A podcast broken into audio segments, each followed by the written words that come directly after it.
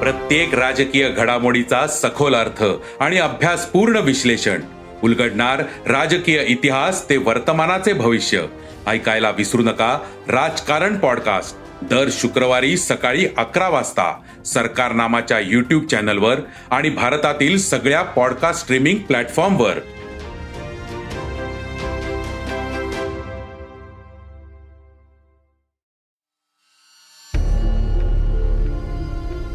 नमस्कार.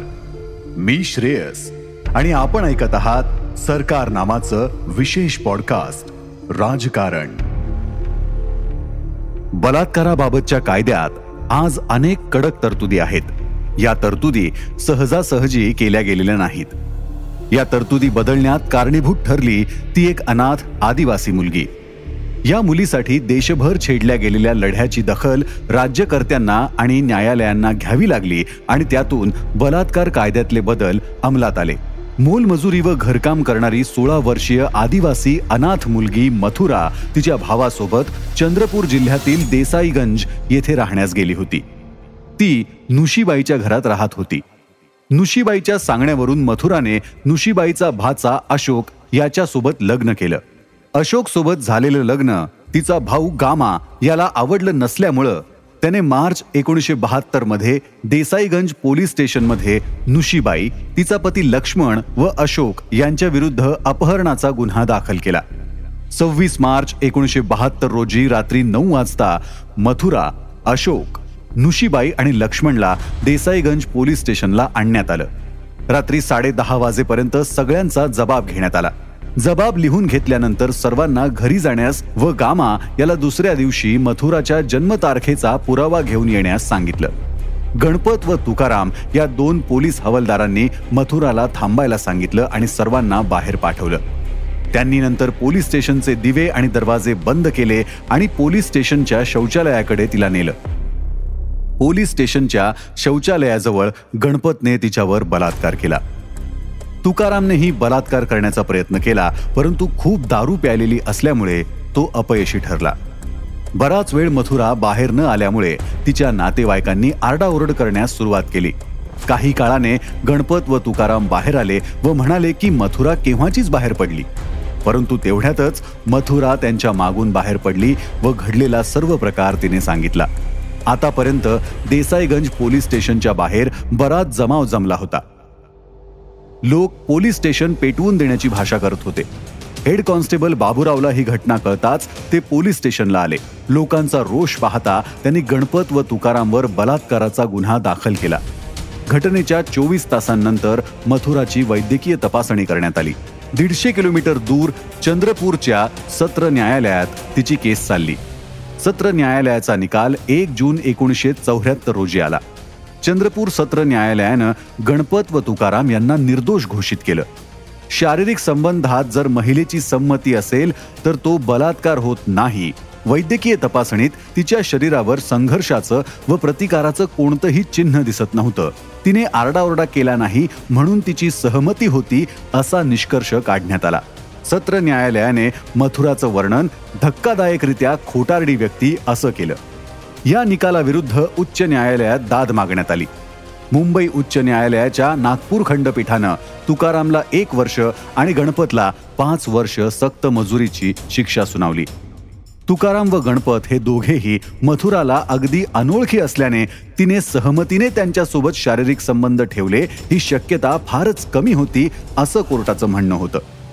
मथुराच्या भावाने अशोक विरुद्ध तक्रार केली होती ती पोलीस स्टेशनमध्ये रात्रीच्या वेळी एकटीच होती याचा फायदा पोलिसांनी घेतला असा निष्कर्ष उच्च न्यायालयाने काढला. मुंबई उच्च न्यायालयाच्या या निकालाविरुद्ध आरोपी तुकाराम व गणपत यांनी सर्वोच्च न्यायालयात अपील दाखल केलं. सप्टेंबर एकोणीसशे अठ्ठ्याहत्तरमध्ये तुकाराम विरुद्ध महाराष्ट्र सरकार या खटल्यामध्ये सर्वोच्च न्यायालयाने नागपूर खंडपीठाचा निर्णय रद्दबातल ठरवला. मथुराने तिची असहमती व्यक्त केली नाही तसंच तिच्या शरीरावर कोणत्याही प्रकारच्या जखमा नव्हत्या असा युक्तिवाद मान्य करत गणपत व तुकारामला निर्दोष घोषित केलं.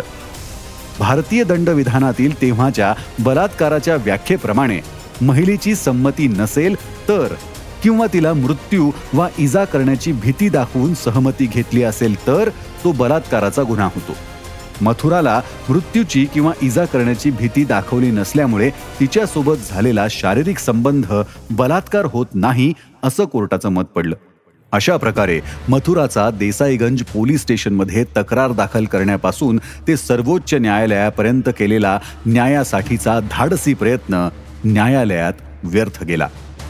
या निकालाविरोधात कायद्याचे चार प्राध्यापक उपेंद्र बक्षी रघुनाथ केळकर लुटिका सरकार आणि वसुधा दगमवार यांनी सर्वोच्च न्यायालयाला एक खुलं पत्र लिहिलं.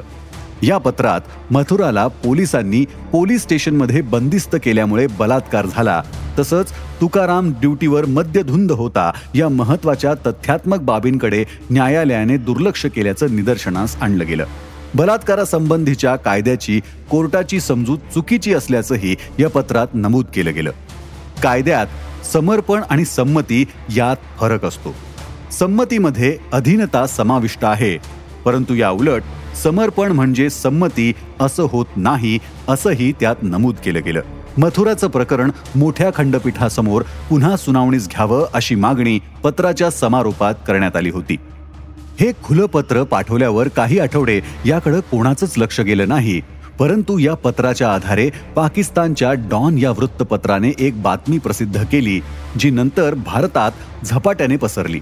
यानंतर मथुराचं प्रकरण काही महिन्यातच देशभरामध्ये आंदोलनाचा विषय बनलं. देशभर स्त्रीवादी संघटनांनी निदर्शनं केली. एकोणीसशे ऐंशी मध्ये फोरम अगेन्स्ट रेपची स्थापना करण्यात आली. याचं नंतर फोरम अगेन्स्ट वुमन असं नामकरण करण्यात आलं. एकाकी पडलेल्या महिला संघटना विचारधारेच्या पलीकडे जाऊन एकत्र येऊ लागल्या. एकीकडे मथुराची केस पुन्हा कोर्टात सुरू करावी ही मागणी होत होती तर दुसरीकडे बलात्काराच्या कायद्यामध्ये मूलभूत सुधारणा करण्यासाठीची मागणी पुढे येत होती. महिला संघटनांच्या रेट्यामुळे एकोणीसशे ऐंशीच्या सार्वत्रिक निवडणुकीनंतर सरकारने विधी आयोगाला बलात्काराच्या कायद्याचा अभ्यास करून सूचना करण्यास सांगितलं. सरकारवर जनतेचा प्रचंड दबाव होता. विधी आयोगाने अनेक प्रागतिक सूचना केल्या.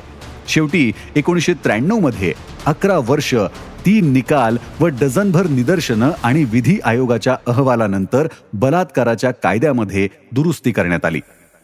एकोणीसशे त्र्याऐंशीमध्ये बलात्काराशी संबंधित फौजदारी कायद्यात एक नवीन श्रेणी जोडण्यात आली. स्त्रीने जर तिने लैंगिक संबंधांना संमती दिली नाही असं म्हटलं तर ती महिला सत्य बोलत आहे असं न्यायालयानं गृहीत धरलं पाहिजे. व संमती असल्याचं सिद्ध करण्याची जबाबदारी आरोपीची असेल अशी दुरुस्ती करण्यात आली. बलात्काराचे खटले इन कॅमेरा चालावेत तसंच पीडितेची ओळख उघड करण्यास मनाई करण्यात आली. कस्टोडियल रेपची व्याख्या करण्यात आली आणि अशा प्रकरणांमध्ये पुराव्याचं ओझं आरोपीवर टाकण्यात आलं. सूर्योदयापूर्वी आणि सूर्यास्तानंतर महिलांना पोलीस ठाण्यात बोलवता येणार नाही अशी ही दुरुस्ती करण्यात आली. बलात्कारासाठी अधिक कठोर शिक्षा ठरवण्यात आली. मथुरा बलात्कार प्रकरणातील निकालानंतर देशभरात आंदोलनं झाली व त्यातून एकोणीसशे त्र्याऐंशी मध्ये भारतातील बलात्काराच्या कायद्यामध्ये सुधारणा झाली. परंतु मथुराच्या प्रकरणामध्ये पुन्हा सुनावणी करण्यास सर्वोच्च न्यायालयाने नकार दिला. तिला न्याय मिळाला नाही. ज्या संघटना तिला सोबत घेऊन आंदोलनं करत होत्या त्याही तिला विसरल्या. ती पुन्हा मोलमजुरी करून स्वतःचा व आपल्या दोन मुलांचा उदरनिर्वाह करू लागली. आजही जिथं बलात्कार विरोधात साधी एफ आय आरही होत नाही तिथं एक आदिवासी मुलगी पोलीस स्टेशनपासून सर्वोच्च न्यायालयापर्यंत लढली. याचं महत्त्व अनन्यसाधारण आहे हे मात्र मान्य करावंच लागेल.